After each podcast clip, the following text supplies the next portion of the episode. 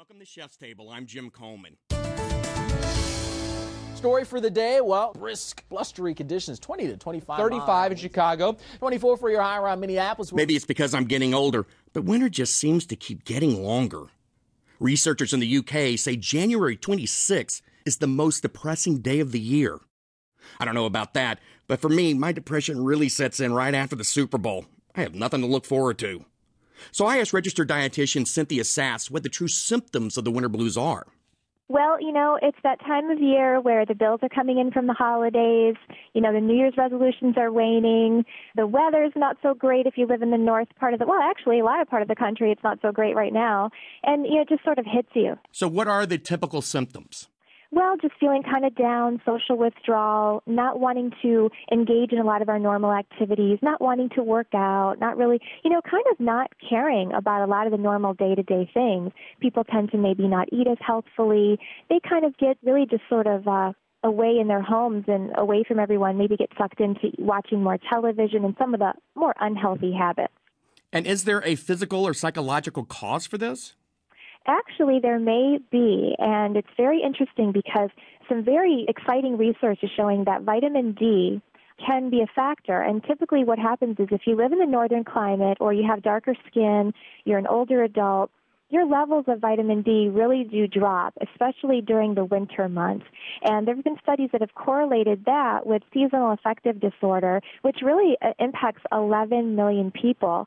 And if your levels of vitamin D are too low, you can experience more of these symptoms of depression. So raising those levels, the blood levels of vitamin D, can really alleviate a lot of these symptoms. And fortunately, that's very easy to do with just a few changes in your diet and your lifestyle. So, other than supplements, what should we be eating to make sure we get extra vitamin D?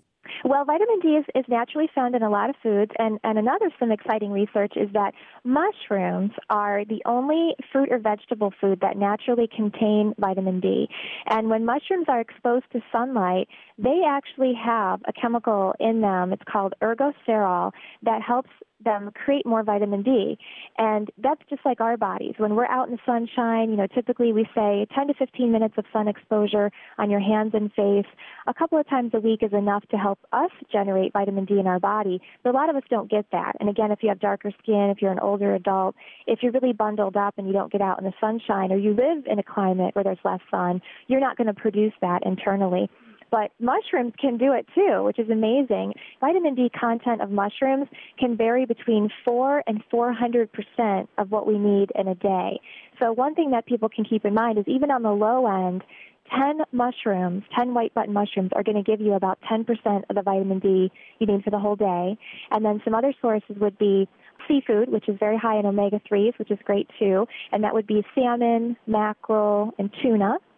And egg yolks are another source. And there's a lot of fortified foods, uh, you know, things like skim milk that's had vitamin D added and things like that. So fortunately, just some things you can put in your grocery cart can really help you raise these blood levels of vitamin D and maybe alleviate these winter blues a little bit.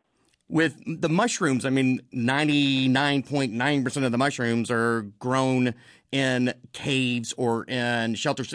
Do we take the mushrooms after we buy them and put them in the sun? You actually could do that on your own, but there may be a food safety risk in terms of letting them sit there and possible bacterial growth. But some things that uh, the mushroom growers are doing is they're exposing mushrooms to UV rays, and for a very short time, they find that that rapidly increases the vitamin D content. Have you ever been affected by the winter blues or somebody you know been affected by it?